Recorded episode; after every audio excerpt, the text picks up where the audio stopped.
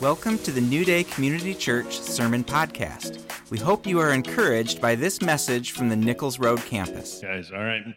Yeah, so guess what? We have a special guest, our the first youth leader of our church, Dennis Sager. Yeah, many may not know that little historical detail. Historical, it's in the history books. But yeah. And many years ago, he was the first youth leader and raised up, and then went to Bible college, and eventually married Kaku, who he met there, and they returned 30 years ago to the nation of Japan. So we're very honored to have them here to speak. A couple of things. He's also a renowned author. Dennis wrote a 31-day prayer guide devotional, and there's just a few copies on the table by the door. If you're going to use it, because there's limited copies, don't take it unless you're really going to use it, all right? But if you want to use it, and if there's still some there, you're welcome to have one. There is no charge for that.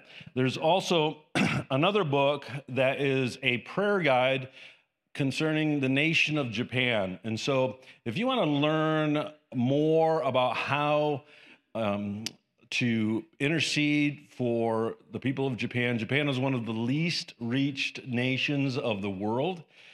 Some estimate that only 1 in 1,000 Japanese are Christians. And even though it is a first world nation, a prosperous nation, it's very resistant culturally, not legally. It's completely legal to worship and to do ministry in Japan, but culturally, it's very, very difficult to bridge that gap. And this book gives you insights. Again, if you're going to read it and pray according to it, you can use it. Also, you can just read it and then return it, and we could just have these available. Because it's not something you have to, shouldn't take more than a short time to read or pray through it 1 month and then bring it back. And maybe we can just recycle these by encouraging people to use it throughout the year. As the testimony was stated, sometimes you have to endure the struggle bus. You have to press on. When I teach in the various places I go to teach, ministry schools and leadership schools, one of my main things is the necessity to not give up. The Acts 2:42, which is considered the best description of the early church, begins with, they continued steadfastly. And that word is significant in that it's the first word that describes the early church. They were consistent. That continuing steadfastly can actually be translated, they were courageous. They did not give up. And the primary requirement of a Christ follower is you don't give up. Because you know what? When you're following Jesus, you really can't lose. And in many senses, you can't fail. What people do is they just give up and they give in, and that leads to failure. And so be courageous. And I just want to affirm and commend Dennis and Kaku for being courageous ministers in the gospel in the nation of Japan. Just want to give them a big welcome. Would you give them a hand? Come on up.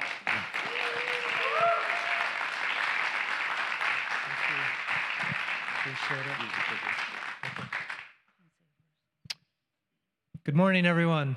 It is so good to be here, and we had such a great time visiting almost every Sunday, and just spending time with the revival meeting too. I could share testimonies about that too, but I won't this morning since we have limited time. Good morning. Ohayou gozaimasu. I just want to thank you for your love, your support, and prayers for us personally, and also for our church and the nation of Japan. And I want to give you a love and greeting from Every Nation Church Izu. Last Saturday, Pastor Cameron preached to our church on Zoom, and I translated it. after the revival meeting, and it was so good. And people in our church were so encouraged to see Pastor Cameron again, because they are waiting for him to come back to Japan as soon as the country opens up. So anyways, I just want to thank you again for your love, and you are our family, and it's always, always good to be here. Thank you. Amen. Amen. It is so good to just come and worship with you and just talk with everybody. And Pastor Cameron already introduced some of my stories and message. Japan is one of the most unreached nations in the world. It is also one of the most expensive nations to live in. And Shizuoka Prefecture is like a prefecture is like a state, and so Shizuoka Prefecture is one of the most unreached prefectures in Japan. And I'll explain a little bit more about that later.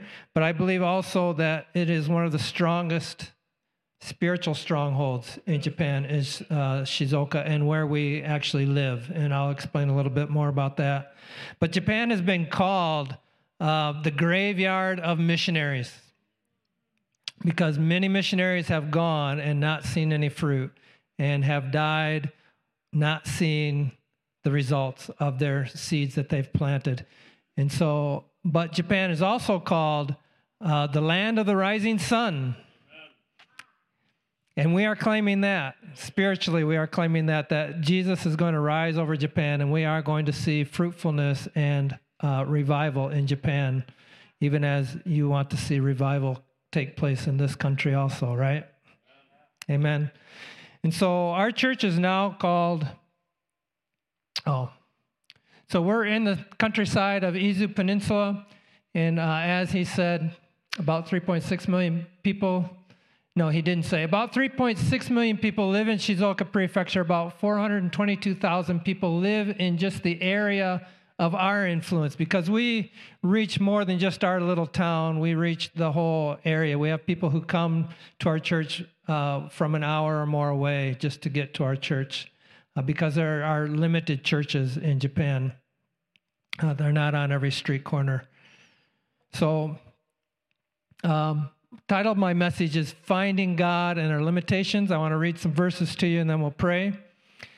In John 6, verses 5 to 9, it says, Jesus soon saw a huge crowd of people coming to look for him. Turning to Philip, he asked, "Where can we buy bread to feed all these people?" He was testing Philip, for he already knew what he was going to do. Philip replied, "Even if we worked for months, we wouldn't have enough money to feed them." Then Andrew, Simon Peter's brother, spoke up. "There's a young boy here with 5 barley loaves and 2 fish, but what good is that with this huge crowd?" Let's pray. Father, I just thank you, Lord, for your grace. And I thank you, Lord, that you are alive even in our limitations, Lord. God, I pray that your Holy Spirit would speak to each one of us this morning. And Lord, I just thank you that even this message, Lord, goes along with the testimonies. And I pray that we would all be encouraged by your word this morning. In Jesus' name, amen. You know, the first thing I noticed about these verses recently was that Philip had no faith. He just came to Jesus. We couldn't feed this even if we had $1 million. You know, it's like, we can't do, there's nothing that we can do for all these people. But Andrew has a different story. And I feel like Andrew, I relate to Andrew a lot, because Andrew had limitations. And the only thing he found was a little boy, found a little boy with some fish and some loaves of bread. But what did he do? He brought them to Jesus. He said, "I don't have anything. This is all I found in my hands. This is all I found, but I'm bringing it to you, because who else can do anything with that?"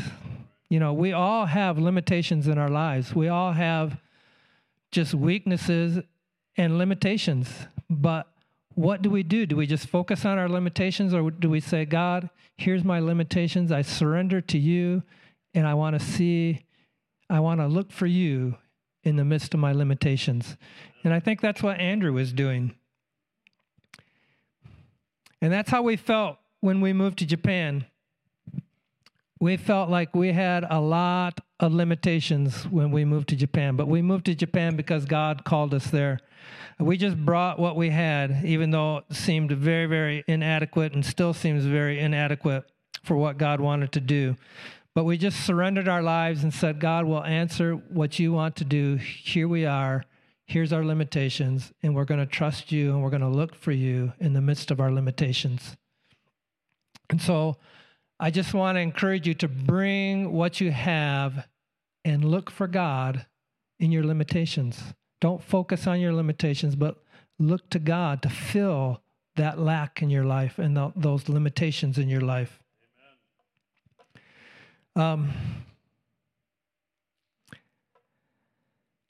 I went to Japan with a lot of big dreams and big goals, many that, to be honest with you, I still have not seen a lot of fruit.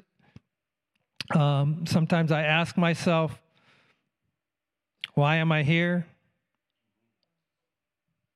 You know, sometimes we feel like we're on an island.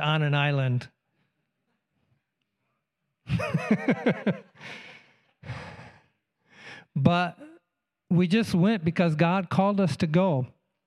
This is a picture of my wife and I before we got married and then when we got married. And after Kaku and I got married, I finished, as Pastor Cameron said, I finished my schooling in Portland Bible College. And during the semesters, between semesters, we would go back to visit Kaku's parents. And one of the things I told her was after we got married, because we got married in Japan, and I told my wife, there's no way that I want to move here and live. It's just the culture's too different. If anybody knows me, I'm very, very finicky. I don't like even a lot of American food. Now, God has a good sense of humor. Where does he send me? He sends me to the place I don't even eat fish. And where does he send me? To Japan. I'm the least likely missionary to a different country that you could ask for. But we obeyed the call, and in 1991, we went to Japan with two God-given purposes. When we were in our bedroom one day while we were visiting, we were praying, and God just put this deep burden upon our hearts, both for her parents and for the Japanese people. And he told us he wanted us to reach out to her family with God's love and then to eventually reach out to the Japanese people and plant a church. And if we didn't go to reach out to her family, what other Christian would? They were in a place where they would probably never hear the gospel. And so even with our many limitations, and some of them are very glaringly obvious, I didn't speak Japanese. I didn't understand the culture really at all. And I didn't have any way of supporting my family in Japan. I mean, if I can't speak English, what can I do? How can I work there and make a living if I can't speak Japanese? What did I say? English. Oh, sorry. I can't speak English either, really. And I'll explain that more later, too. But we moved just believing that God would fill in the gaps. God would fill in our limitations. We just trusted that God would fill in our limitations. And so God spoke to us before we moved to Japan that we not only would touch Japanese people, but that we would also touch many foreigners while we were there. And we thought that was kind of crazy, too, because when we first moved to Japan, there was maybe only one other couple that we know of that was a foreigner that lived in our town.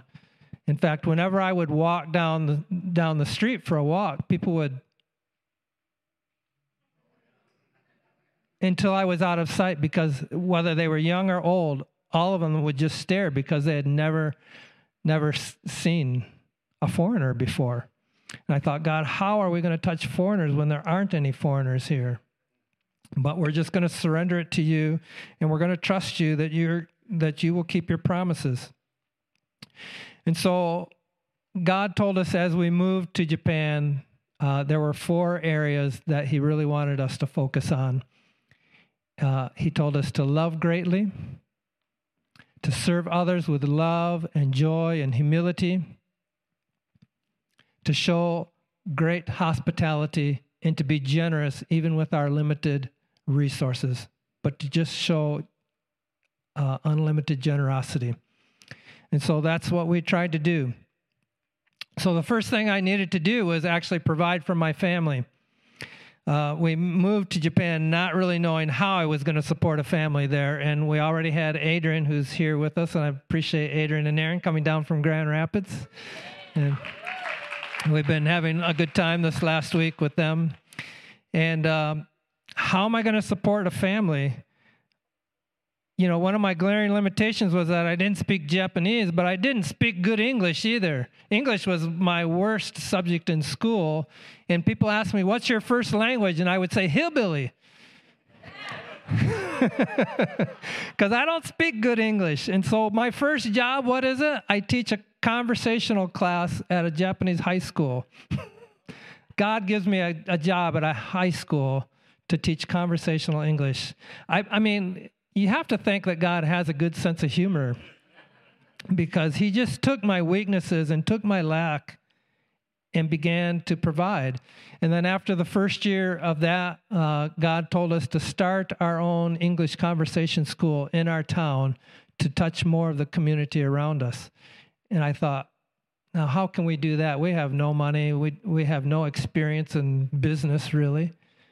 But yet we used what money we had. We put out a sign out front, and word just began to spread. Adrian's classmates in kindergarten, mothers wanted to bring their children, and we just started an English school. And at its peak, we had probably 60 students making between $6,000 and $7,000 a month just from this English school. That was before the bubble burst over there.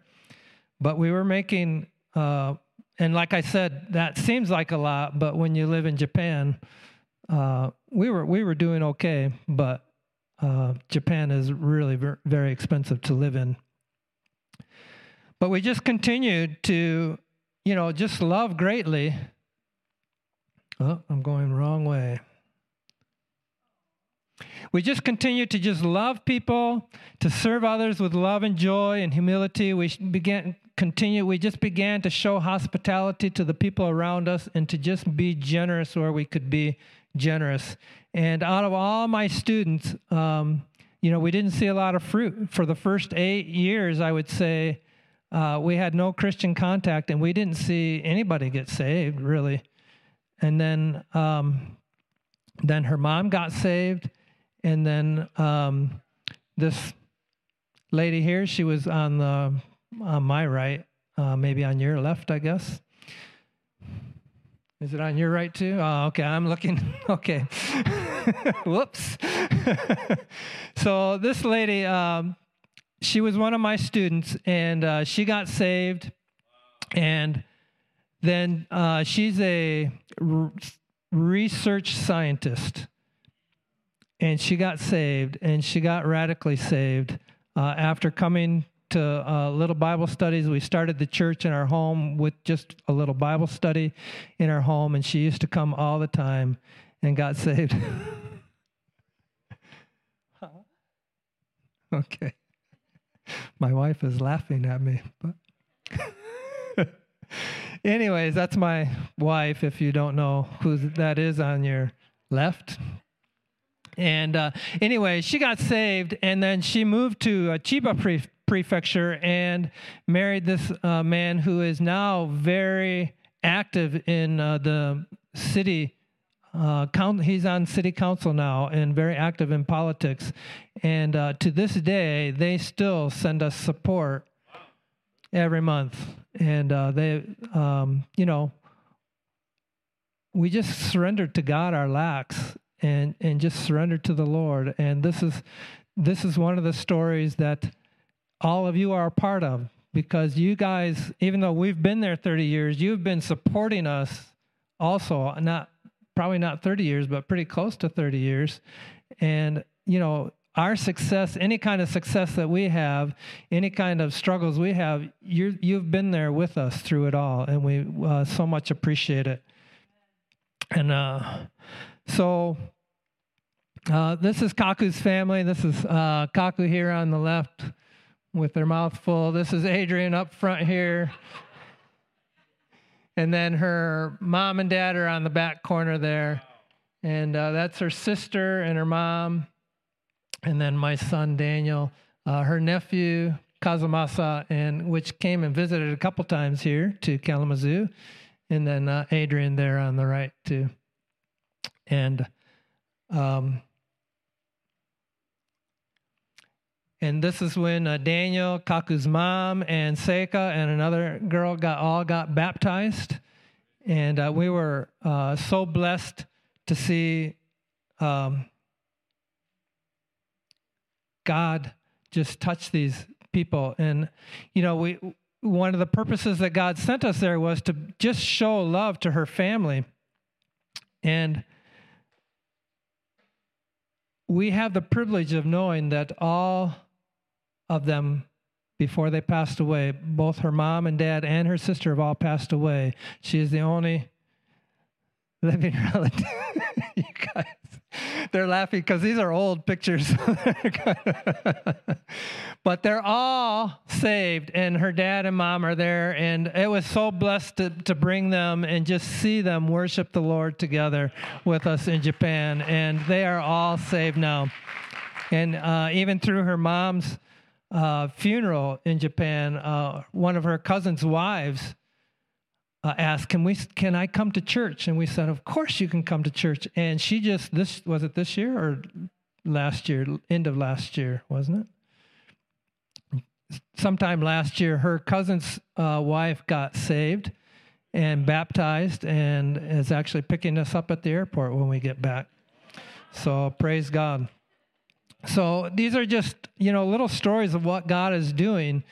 But, you know, these stories are kind of spread out. It didn't happen like this month, this happened, and the next month that happened. There were lots of lean years and hard years that we never seen anyone get saved, and we just had to keep continuing on. As Pastor Cameron said, we had to just trust that God was going to use our limitations if we would just stay surrendered and faithful to Him.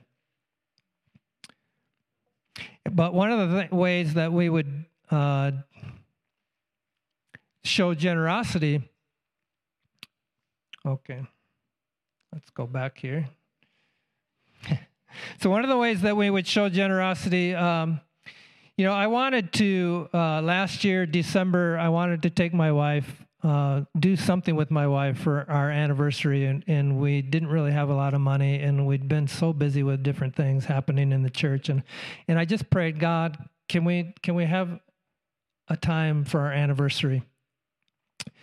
And then I didn't know, but I got a stimulation check in the mail. And I thought, oh, wow, thank you, Lord. We can go do something for our anniversary. And God said no.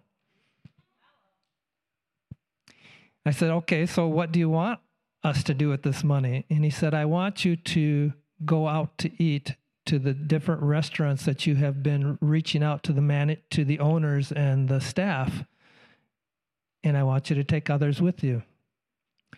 And so I said, okay, I'll just surrender my desire to do something special with my wife. And we just began to eat out at 4 different restaurants little by little over the next few months with that money. We would bring people with us, and we would just go to the owners, and we have really strong relationships with many of the owners, these 4 owners. One owner and his staff have actually been to the roof of our church, and we had barbecue party with them one time. And so we just decided, okay, that's what we'll use this money for, and that's what we did.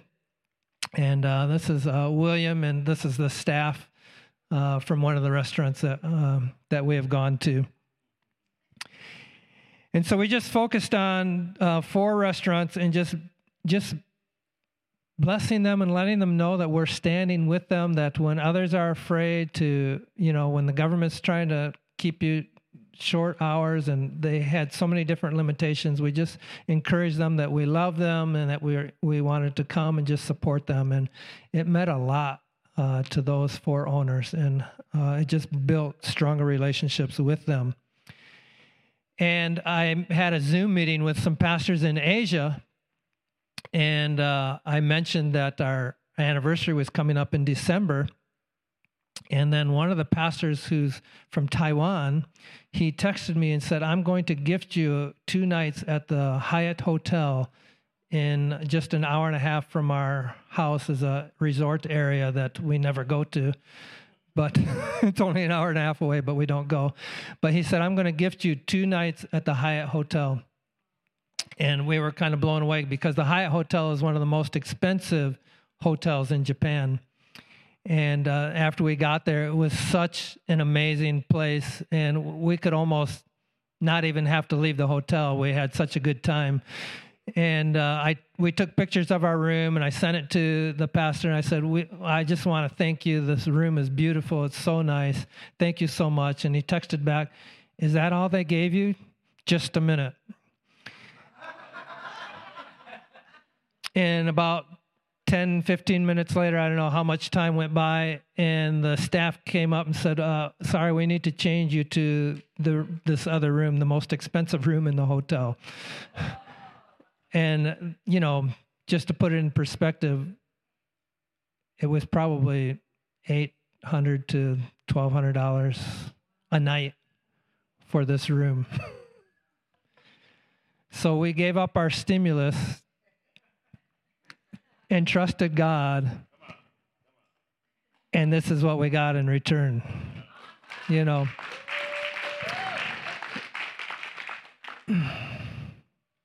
And we even found that they had Cajun fries for free because we had, this room came with everything. It came with free food and all kinds of free drinks and stuff. It was just amazing. And their lounge with the fireplace, it was just an amazing place to stay. And before we go there, so our hotel was great, but we didn't have any money to go out and do anything or eat anywhere. And then just a few days before we left, someone from New Day, South Carolina, sent us an email and said, the Father loves you, and the Father wants to bless you. And they gave us $1,000. And so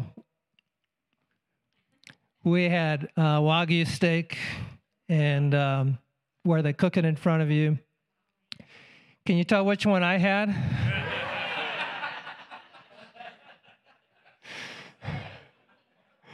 And this is just some of the scenery from the different places. And, you know, these are just some pictures. God had told us to show great hospitality. And so we just began to reach out. And what we found was there were many Japanese Brazilians who began to move into the area to find work. And so we just began, even though we didn't speak the same language, they didn't speak Japanese, we didn't speak Portuguese, but we just started inviting them to our home and just reaching out and showing love and showing hospitality. And many of these people have gotten saved and been a part of our church. And for a short time, and then they moved back to their home country. And so our church has been at the most, we've been about 70 people, but right now we're only at about 35 people, which makes things difficult. But we just surrender it all to God, and we see His limitations. And is this the one with Sam? Do you want to say something? A pointer. So Sam is. Do you have a pointer? Sam, he's gonna point. Hold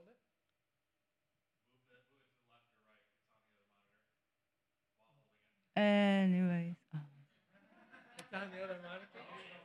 Well, I'll talk. Sam, okay. He's from England, and he was. She got. You need to change the slide though.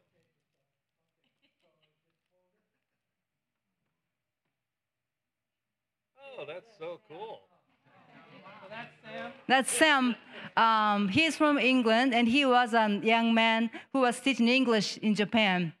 And one day, he came to our house, and I was alone by myself.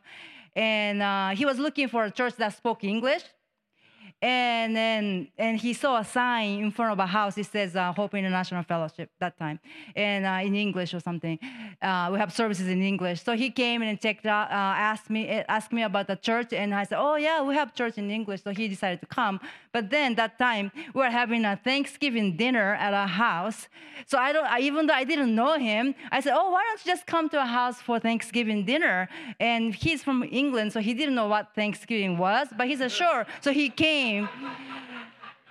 And then I didn't realize that was a big impact in his life. But later, after 25, after we sent him.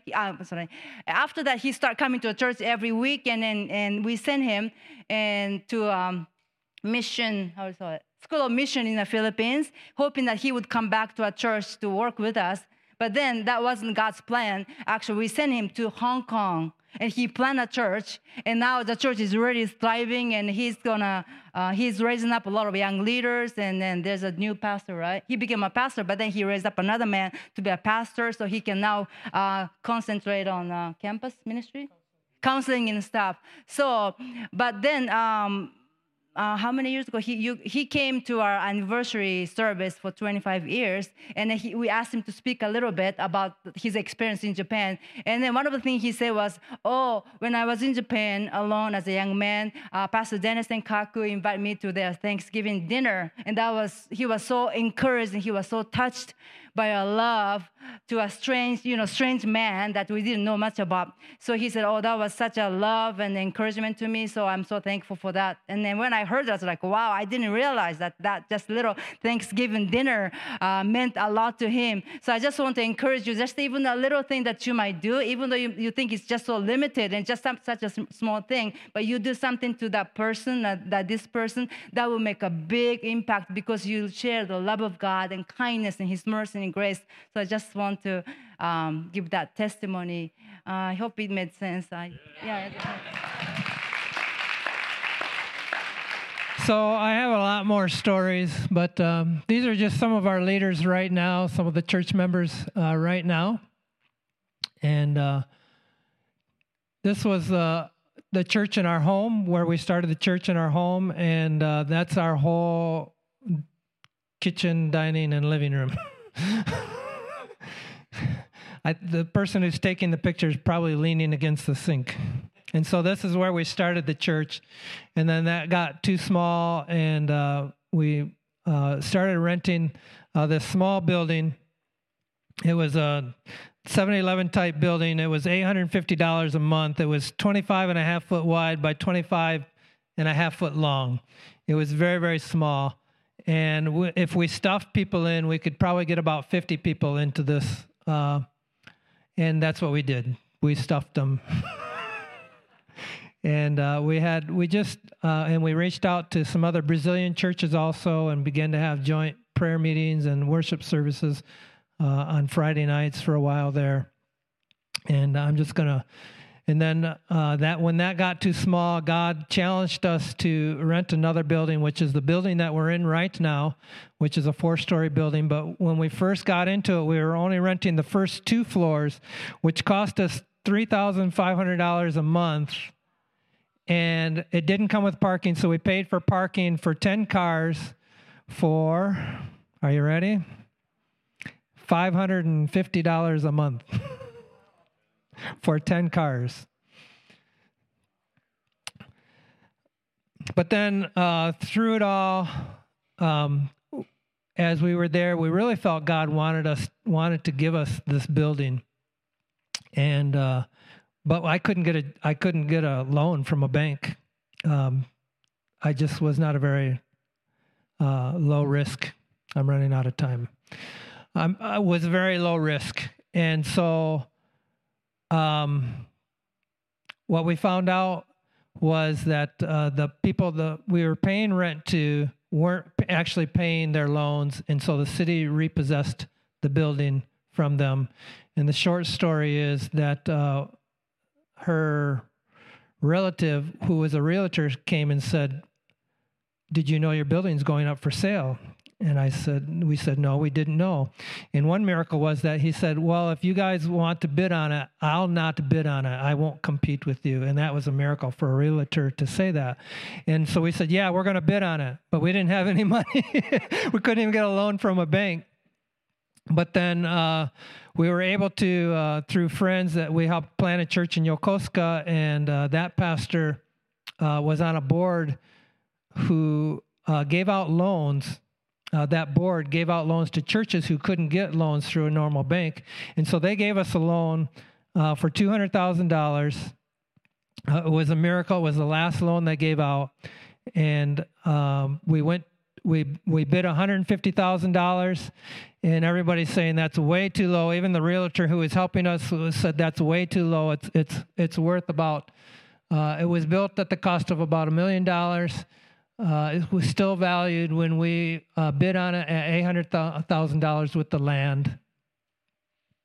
And we bid $150,000 on it, and the realtor said, "You have no chance. Why aren't you even bidding the whole amount that you got from the loan?" And I said, "Well, because God told me to bid $150,000.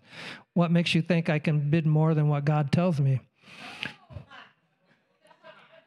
And so I was very upfront, very with this realtor, and he helped us get the loan, also, or get the building in the first place, the first two floors. And when we went to hear the result, they called our lot. And then they tell you how many people bid on it and then who wins the bid. So they called our lot, and they said only one person bid.